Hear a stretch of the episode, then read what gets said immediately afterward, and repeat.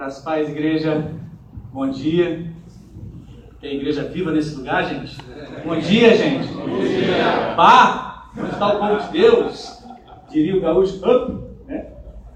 Mas estamos muito felizes de estar aqui e ver cada um de vocês. O olhar, o rosto de cada um é sempre bom, sempre traz uma, um abraço no nosso coração. Breve relato, estamos lá para aqueles que nos visitam e ainda não não nos conhecem. Ah, estamos no Rio Grande do Sul, como o pastor já orou, já comentou, trabalhando pela Sociedade Bíblica do Brasil. E tem sido um desafio muito grande, porque além daquele solo ser gelado, e aí já me disseram, ah, então o senhor está numa missão presbiteriana. Aí não, nem tanto, irmãos. O coração é, é de fogo, né? Então estamos aí, pregando a palavra. Mas o fato é que nós estamos lá e levando a, o evangelho naquele lugar muito carente da palavra de Deus. E com outras raízes de outras religiões muito fincadas naquele lugar, muito forte, e a palavra de Deus precisa ser semeada naquele lugar. E aí daí quando a gente chega é que a gente passa a entender os propósitos de Deus. Por que, que ele nos reúne de uma forma, por que, que depois ele nos envia ajoelhados na praia, né, Flávio? Orando, como diz o texto lá, o Flávio comentava depois esse texto comigo, que foi o nosso texto de despedida aqui. E aí, para nossa felicidade, Rebe, há um mês atrás eu estou tendo a felicidade de ajudar o pastor Marcelo Galberto a implantar o MPC em Porto Alegre através da SBB. Aí a gente olha, quando o meu chamado se concretiza nessa igreja, quando o pastor Marcelo Galberto estava pregando nesse lugar, numa quinta-feira à noite, aqui nesta igreja, eu olhei para o meu pastor e disse, Rebe, o senhor acredita no meu chamado? Ele falou, eu acredito. E hoje eu estou lá, ajudando o MPC a florescer em Porto Alegre. São coisas que Deus faz, o bom humor dele, na felicidade do chamado e por aí vai. E hoje nós estamos com um trabalho que a minha esposa está me ajudando, se chama Mulheres pela Causa da Bíblia, que nós criamos lá implantamos, e hoje nós já alcançamos 76 presidiárias, doando uma Bíblia de luxo para cada uma delas e um kit higiene porque algumas mulheres não recebem visitas, porque os seus maridos estão ou encarcerados ou, ou abandonam. Desculpem o que eu vou falar, irmãos, mas é dura a realidade, porque algumas, por falta de necessidade, têm que usar miolo de pão no seu período menstrual. E a igreja foi levantada para alcançar esse mandamento que Jesus mandou, dizendo: tem que visitar aqueles que estão presos, porque quando vocês fazem isso, estão fazendo a mim. E eu pude entrar em alguns presídios também de homens lá e é, a situação é calamitante. O Estado não alcança, mas a igreja alcança. E a vitória é do nosso Senhor Jesus, porque aqueles que Ele escolheu, Ele inclusive vai lá também e nos usa para isso. Então tem sido assim momentos de falar com pessoas da mais alta conta da sociedade, que para mim não faz diferença nenhuma, mas também alcançar aqueles que estão lá no profundo abismo e levar a palavra de Deus. Então, por isso, igreja, continuem segurando a corda aqui do outro lado. E nós estamos lá em missão, tentando pelo menos ser vasos de barro, levando o tesouro precioso do Rei de Deus. Breve relato, alguma coisa que estamos fazendo lá, executando, mas pedimos orações pela nossa família. Muitas vezes nos, nos seus 6 graus, 8 graus durante a semana, fica gelado. E aí a gente fica com saudade desse calorzinho carioca e do calor da igreja. Pronto, já falei muito. Queridos, é com muita alegria que a gente compartilha a palavra de Deus nessa manhã. Eu quero te convidar a abrir a tua Bíblia, dando sequência ao Evangelho da Graça, ao Evangelho da Redenção, o Evangelho da Salvação em Cristo Jesus, a carta magna de Paulo, a carta aos Romanos essa preciosidade que Deus nos deu para que nós pudéssemos nos debruçar, e a igreja vem fazendo isso há quanto tempo, reverendo?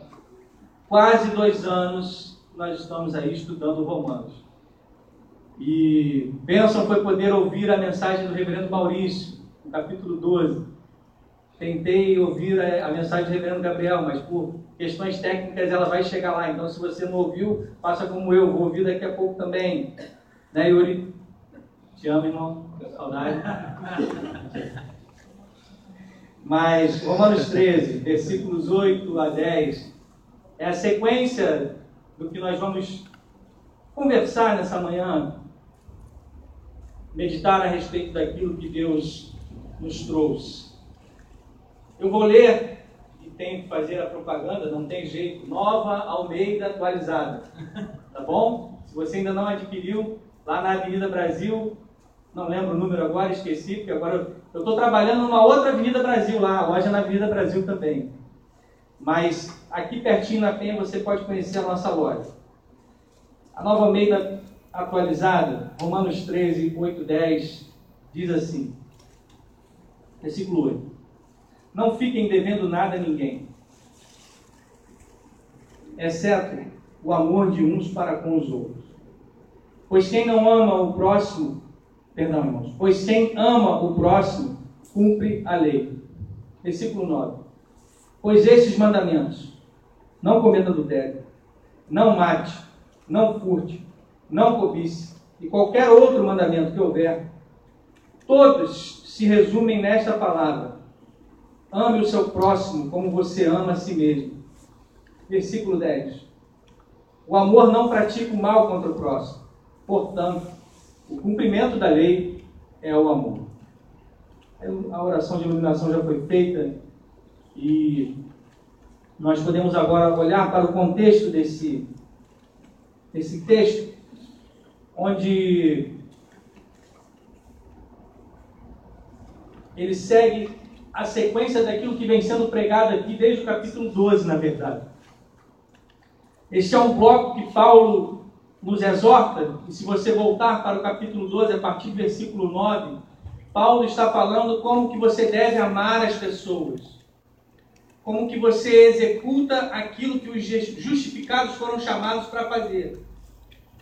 E o capítulo 13 de Romanos segue essa sequência de orientações do relacionamento dos cristãos com as pessoas.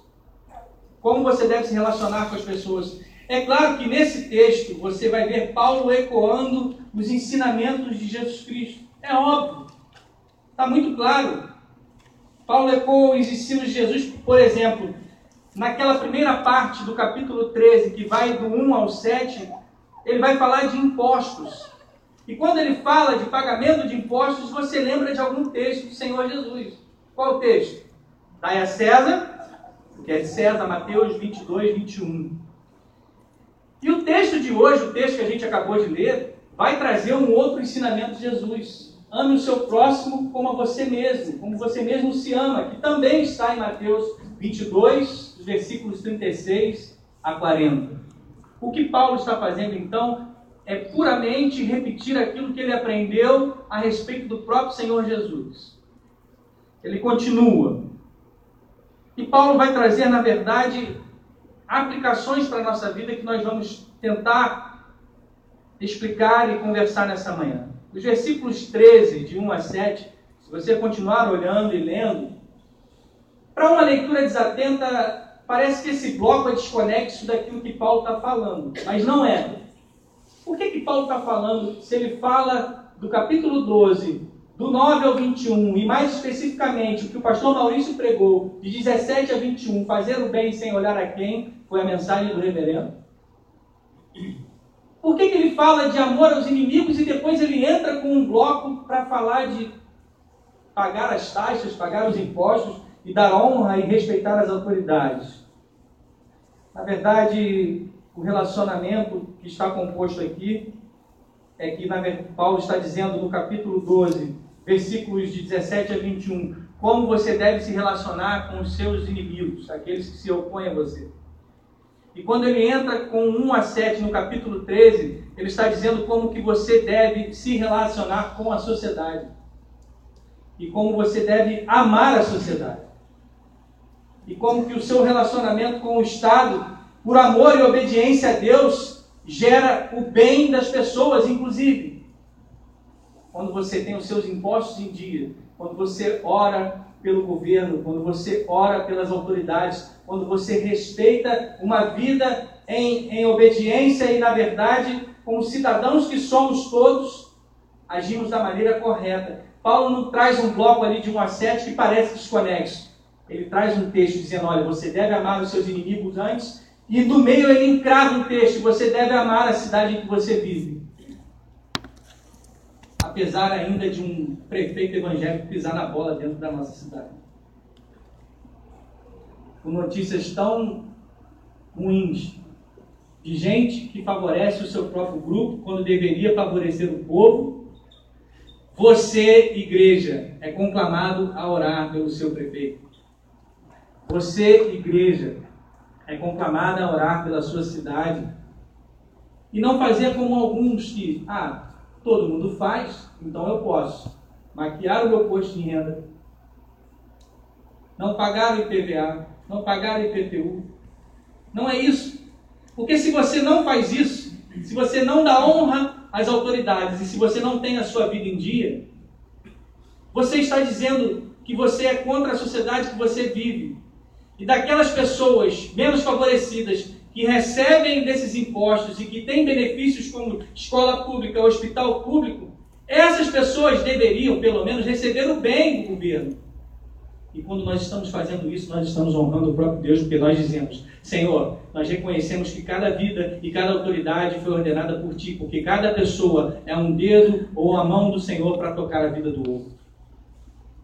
É isso que Paulo está nos ensinando. Mas, voltando à perícope que a gente leu agora, os versículos de 8 a 10, temos nós, pastores, a tentação de lê-lo, esse período aqui do texto, de forma individual. Numa interpretação muitas vezes simplória, dizendo: olhe, simplesmente ame o seu próximo.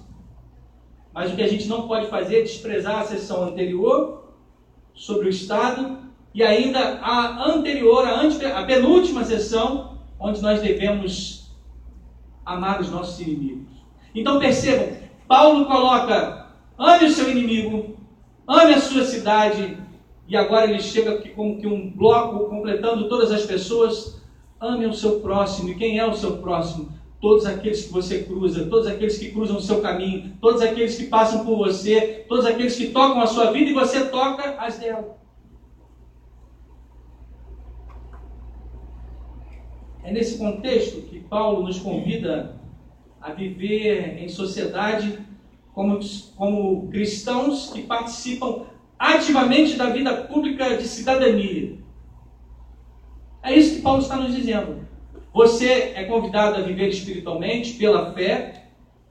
E como disse o pastor Maurício na sua mensagem, como é difícil orar pelos seus inimigos, só o Espírito Santo pode fazê-lo quando ele falava nos preparando para o momento da ceia.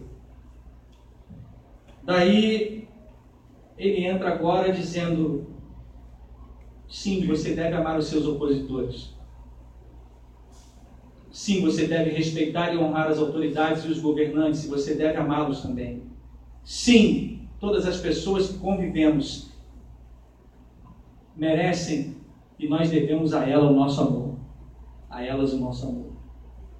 A mensagem nessa manhã traz esse título: Devido amor, amor devido.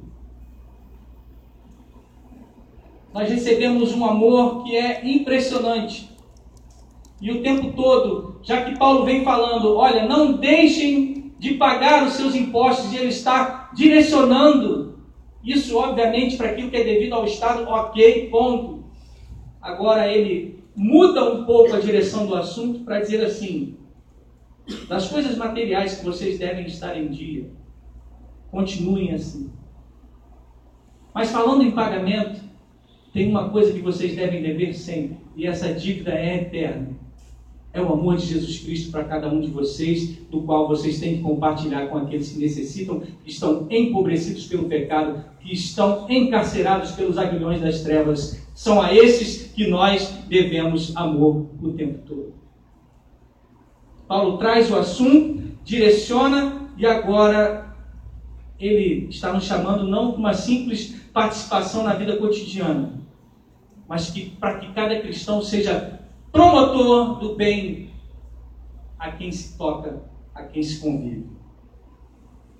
Em primeiro lugar, nessa manhã, o que Paulo coloca para mim e para você é que esse amor que é devido, o amor devido ou o devido amor, ele é o resumo da lei. ele resume tudo. Quando o próprio Senhor Jesus vai dizer, novo mandamento vos dou, ele cita Deuteronômio 6, dizendo o Shema, que é ouve, ó Israel. Onde o povo era conclamado somente a adorar a Deus e amá-lo com todas as suas forças e também amar o seu próximo como a si mesmo. Qual é a novidade? Por que, que Jesus fala, novo mandamento vos dou? É porque Jesus traz sempre o seu olhar como sendo ele próprio Deus e sendo homem também, que tocou a vida de pessoas e que andou pela cidade, sendo ele esse Deus, ele traz, na verdade, a verdadeira interpretação do mandamento. Por isso que ele fala, novo mandamento vos dou. Ame o seu próximo como a você mesmo, mas como eu vos amei. Essa é a chave. Porque às vezes o nosso amor para com o nosso próximo, se for único e exclusivamente baseado naquilo que nós vivemos, pode continuar sendo falho. Porque muitas vezes somos relatos em atender o telefone, porque muitas vezes somos relatos em visitar, mas se nós olharmos para a cruz, se nós olharmos para Cristo e dizermos, porque Jesus morreu por mim e teve misericórdia de mim, por que, que eu não posso, em misericórdia, em graça, ajudar o meu próximo? É um amor devido. Assim, os mandamentos são interpretados, são todos resumidos em Jesus. Eles são cumpridos por causa do amor. Ou seja, adulterar, matar, roubar, cobiçar e assim por diante, não fazê-los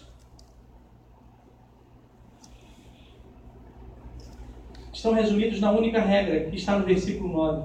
Olhe comigo aí o versículo 9. Pois estes mandamentos, não cometa adultério, não mate, não furte, não cobice, e qualquer outro mandamento, Paulo está ali citando alguns que houver, todos se resumem nessa palavra. Ou seja, o amor resumido, os mandamentos resumidos, é o amor pela pessoa que está do seu lado. E aí é muito fácil amar quem está do seu lado agora. Olha para ela. Olha o olho no olho. E só os casais, né? Que benção. Felipe contigo aqui, viu? Mas é como irmão em Cristo, tá? Amém. É fácil. Mas o que Paulo está nos exortando, quando ele vem trazendo todo esse bloco, todo esse contexto, inimigos, sociedade, e agora um âmbito geral, é para que a gente saia daqui praticante, não somente ouvinte da sua palavra. Daí ele continua sobre como fazer o bem àqueles que estão à nossa volta. Paulo está dizendo o seguinte: os mandamentos são, são mais do que diretrizes. Porque um não cristão pode dizer: olha, eu não mato, eu não roubo, eu não fumo, eu não bebo, e por aí vai. Mas quando você está fincado no solo da aliança com Deus, pela sua graça, do sangue derramado de Jesus Cristo pela sua vida, que cobre multidão de pecados, quando você está debaixo dessa aliança, os mandamentos são mais do que diretrizes. Os mandamentos apontam para o amor sacrificial de Cristo Jesus, da cruz do Calvário. É para lá. É como se cada mandamento fosse um holofote apontando para a cruz e dizendo: Amém, como Cristo amou na cruz do Calvário. Em segundo lugar, eu tenho que tomar conta do relógio. O amor devido, ele não é só o resumo da lei, mas o amor devido cumpre a lei. Então Paulo dá mais uma guinada no assunto e nas coisas e também ele nos diz assim: o amor está cumprindo a lei. Paulo está definindo o zelo e a obediência à lei de Deus no relacionamento com o próximo como amor. Então o que Paulo está dizendo que seguir a lei é verdadeiramente amar ao próximo e amar a Deus.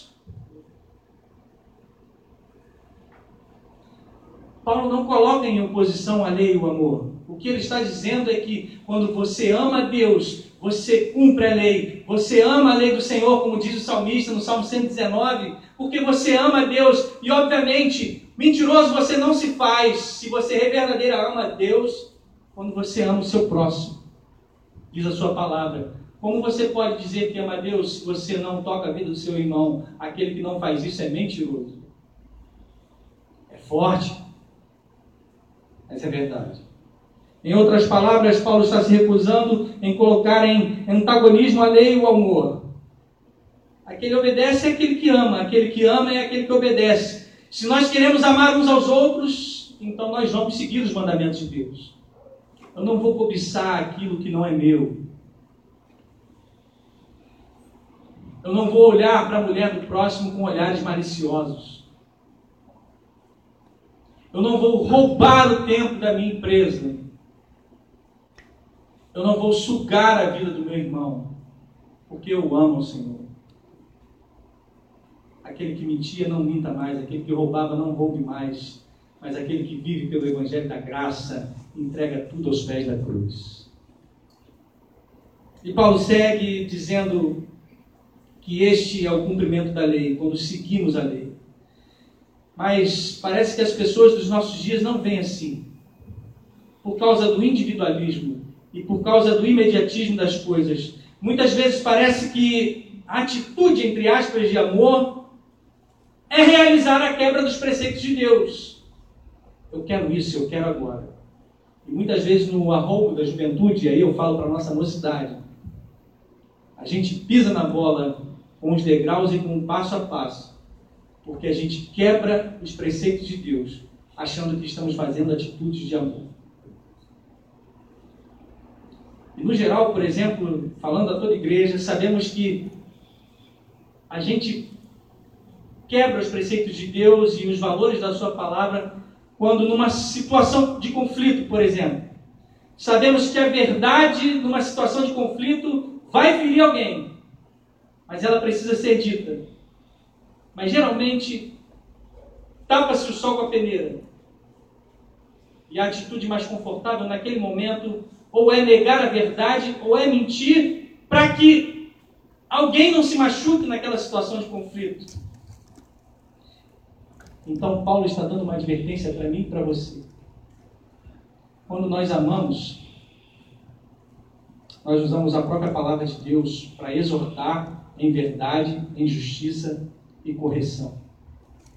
E trazer a verdade da palavra de Deus, Paulo nos adverte para nós não pensarmos que somos mais sábios do que Deus, para determinar o que machucará ou ajudar alguém, ou ajudará alguém. Não podemos nos colocar no lugar da palavra de Deus. É isso que Paulo está dizendo. Ame e ame profundamente.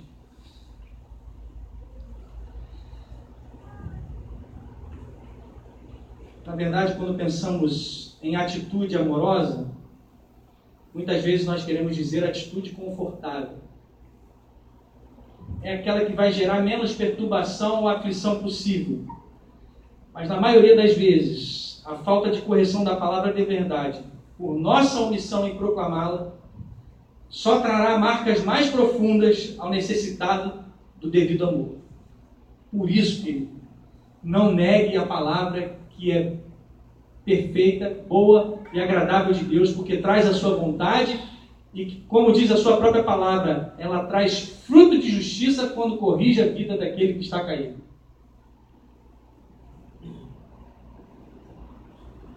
O contexto também é de exortação para nós, igreja. Porque quem ama, cuida. E cuidar, muitas vezes, é tirar do caminho errado, tirar do desvio e colocar no caminho correto. E às vezes isso gera dor e dá trabalho. Como nós lidamos lá com a sociedade bíblica, com comunidades terapêuticas, onde nós doamos uma Bíblia para cada dependente que está lá em recuperação. Eu acompanho um jovem lá, orando por ele e visitando. Esse jovem já caiu algumas vezes. Vai e volta da comunidade terapêutica. E quando a gente senta com ele, não dá para passar a mão na cabeça dele. E dizer, olha, que bom que você voltou. Meu querido, se você continuar nas drogas, você vai morrer. e aí eu não posso mais te ajudar. Se você continuar nessa vida, são palavras de exortação, irmãos. Entende? E muitas vezes a gente está preocupado em muito mais agradar as pessoas do que proclamar a sua palavra. E aí tem um meme aí, de que quando pastor está falando sobre pecado, a igreja está vazia. Agora, quando a turma levanta a plaquinha, pastor, fala sobre dinheiro, fala sobre aquilo outro, fala sobre relacionamento, aí a igreja está lotada. Não que essas coisas não sejam válidas de se falar da maneira correta, no prisma da palavra. Mas a palavra de Deus confronta o pecado e confronta a nossa vida. Por isso que Deus corrige a quem ama e Ele também nos usa como instrumentos de amor e correção. Então, quando o pastorzão te chamar para conversar, eu amo o pastor Maurício e as conversas dele, né? E aí eu já ouvi por aí, assim, ele vem doce como a pomba, né? Mas, rapaz, a gente sai moído da conversa com o pastor Maurício, né?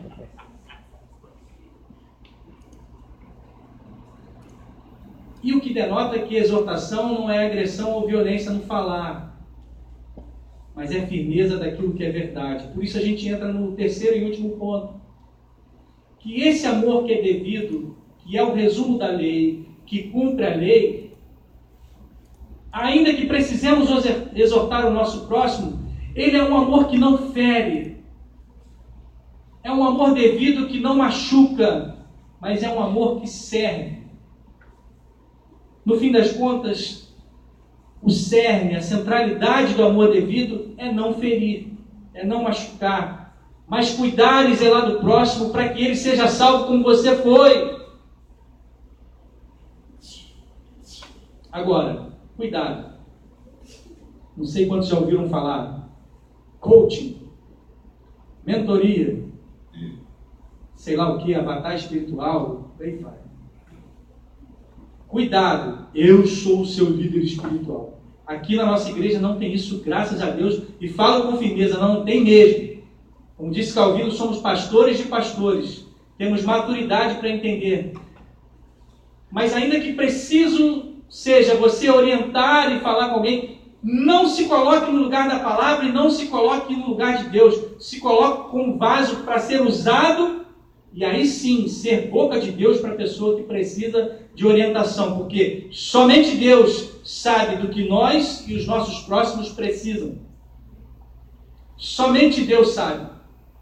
Não corra o risco de querer dizer o que a pessoa tem que fazer na vida dela, mas com orientação da palavra, busque com ela qual é o melhor caminho. E aí eu digo para sua família, para sua casa, para sua esposa, para o seu marido, não se coloque no lugar de Deus. Seja um instrumento dele.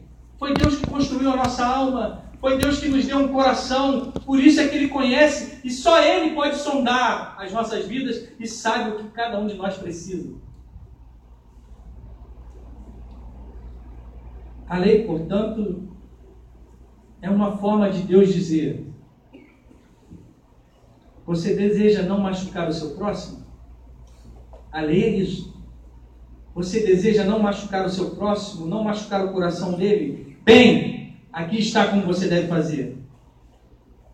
Siga os meus mandamentos, não os seus instintos, não a sua própria sabedoria. Assim, quando nós desobedecemos a lei de Deus, nunca é uma simplória falta ou desobediência. Quando você peca, meu querido, na verdade todo pecado é uma agressão à sabedoria de Deus. Todo pecado é uma falta de amor a Deus que entregou seu filho para te resgatar. Então, nessa manhã, quando você é chamado para servir a sua comunidade e servir a sua cidade, nós devemos evitar dois extremos. O primeiro, a tentação de vivermos num gueto de crentes, onde a gente vai mantendo a sociedade não cristã, entre aspas, a quilômetros de distância da porta da igreja. E isso eu tenho certeza que a nossa igreja não faz. Porque nós tocamos a vida da nossa sociedade, pelo menos ao nosso redor, aonde a nossa mão alcança, nós fazemos. Algumas delas, doação de sangue, um hemorríaco. Bênção de Deus. Pessoas têm que estar chegadas nesse lugar. O judô presbiteriano. Meninos que não tinham nenhuma perspectiva de vida têm sido alcançados. Ministério da Misericórdia, visitação, pessoas que estão dormindo na rua, nós vamos lá e tocamos. Ah, pastor, mas é muito pouco.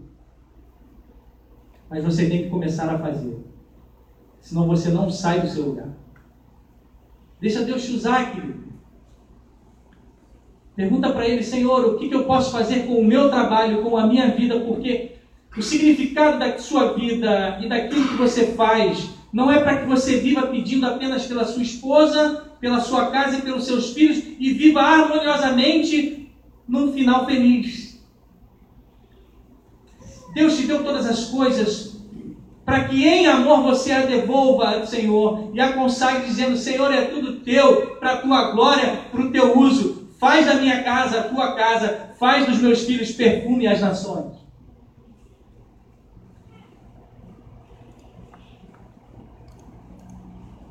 Você tem coragem de sonhar com o teu filho, mandá-lo estudar para ele ir para uma agência missionária?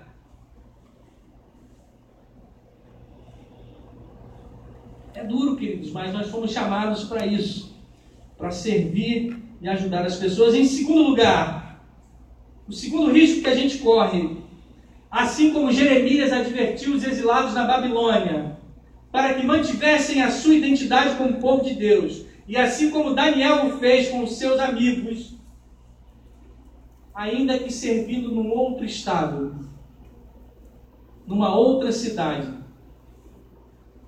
debaixo de idolatria, Daniel e seus amigos não se dobraram à idolatria do Estado, não se dobraram à idolatria de Nabucodonosor e não se dobraram ao que a maioria fazia. Todo mundo faz, pastor. E como dizia minha mãe, você não é todo mundo. Diz o Senhor com ciúmes de você, igreja. Você não é do mundo. Você não é do mundo. Mantenha a sua identidade. Ou seja, o equilíbrio está aqui. Nós amamos o nosso inimigo. Nós servimos na sociedade. Nós amamos o contexto de todas as pessoas e assim queremos servi-la, mas nós não dobramos a idolatria da cultura e aquilo que ela faz de errado. Essa é a maneira equilibrada de viver o Evangelho. É tocar a vida das pessoas, é se envolver com elas sem medo de você ser difamado. É ter a coragem de sentar na beira da praia da bica e ainda assim que seja uma pessoa de uma outra religião e você for visto com ela, você não vai se vergonhar porque você tem certeza da sua identidade cristã e você está se relacionando com ela para que ela venha por de Deus.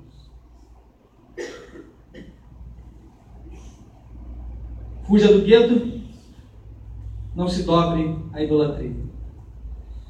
Queridos, se nós amamos a sociedade que vivemos, nós não vamos fazer isso apenas dizemos, apenas dizendo que temos um compromisso com os padrões de Deus.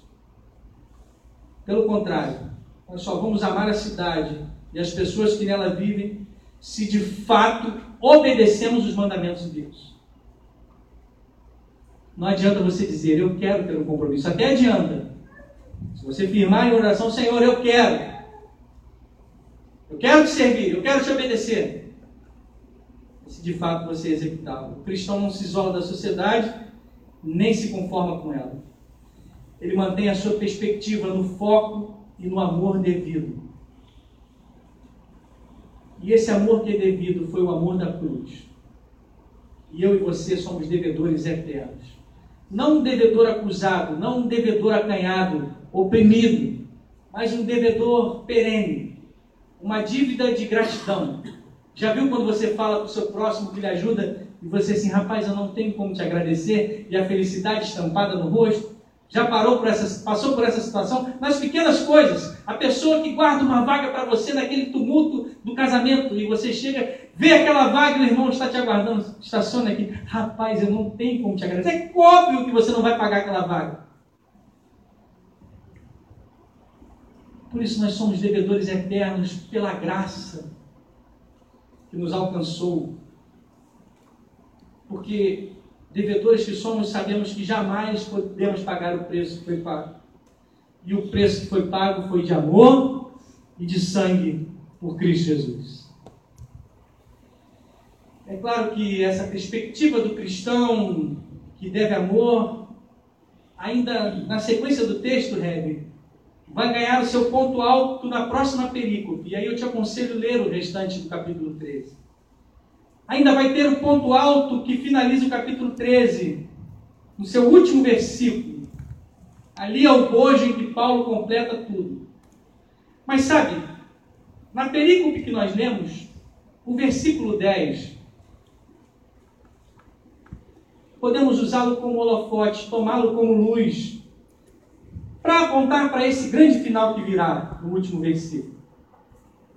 Porque vejam, o versículo 10, e aqui ainda está um pouco claro, o amor não pratica o mal contra o próximo, de sorte que o cumprimento da lei é o amor. Qual a palavra que começa o versículo e qual a palavra que termina o versículo, irmãos? Paulo fecha maravilhosamente bem essa perícope com o último versículo dela, o versículo 10, dizendo: Agape, Agape. Por que, que eu e você podemos olhar para esse texto e interpretar da seguinte maneira: que nós estamos revestidos desse amor de Deus, do início ao fim. Amor foi o que deu início à sua vida. E amor é o que será na sua vida eternamente. Porque ele é o Alfa e o Ômega. Ele é amor do início até a eternidade. E olhando para esse texto, revestidos de amor que somos, de maneira interessante, Paulo, na sua forma inteligentíssima de escrever, encerra essa parte assim: amor, amor. Ou seja, todas as coisas permanecem apenas por causa de Deus, porque Deus é amor. Eu quero ler com vocês algo que eu escrevi nessa madrugada antes de vir para cá.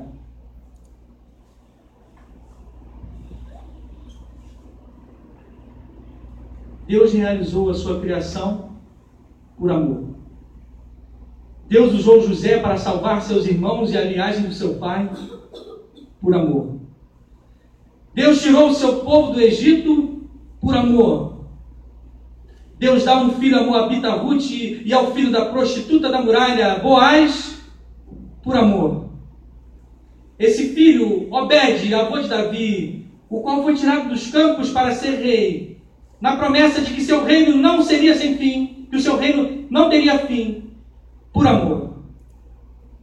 Mil anos depois, uma jovem e um carpinteiro recebem a missão de serem os pais do Filho de Deus, por amor. A criança nasce, cresce, anda como nós, se veste como nós, sente dor, tristeza, frio, fome, compaixão da cidade e do seu povo que anda desgarrado como ovelha sem pastor, por amor. A hora é chegada, água para os pés, mesa, pão, vinho, um hino, monte, oração, suor de sangue e mais oração, mas não negou a missão, por amor. Traição, beijo amigo ou beijo da morte, prisão, murros, cusparadas, ele sofreu. Mais traição, por três vezes a negação, espancamento e julgamentos, e do povo que clamava, que o aclamava dias atrás, com traição, os que tinham sido por ele amado, agora escolhem Barrabás.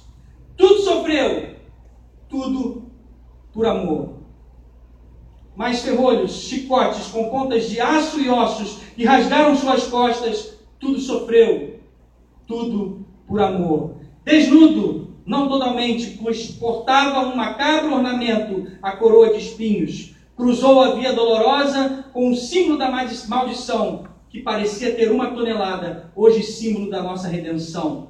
Tudo sofreu, tudo por amor. Nela foi encravado na cruz a sentença de morte aos mais rejeitados da raça humana. Trazia não só a dor lancinante, mas a humilhação e o peso do pecado de toda a humanidade. Sozinho se sentiu. Tudo sofreu, tudo por amor. Na sua morte, os céus foram cerrados em trevas. A terra estremeceu. Parecia o fim do amor. mas na verdade aquele era apenas o início. Terceiro dia, o anjo anuncia: o túmulo está vazio, ele ressuscitou e quer nos encontrar. Tudo ele venceu, tudo por amor. E até hoje ecoa a mensagem do Evangelho, pois as portas da graça ainda estão abertas. E ela traz a boa nova de esperança, desta vez de que o Cristo ressurreto voltará para nos buscar, tudo para sempre, tudo por amor. Este amor do início até a eternidade continua a ser devedor. Que Deus nos abençoe nessa manhã. Que você possa receber a sua palavra e ser praticante desse amor devedor com aqueles que aguardam lá fora, para que você possa proclamar e levar, levar o Evangelho da cruz. Que Deus nos abençoe.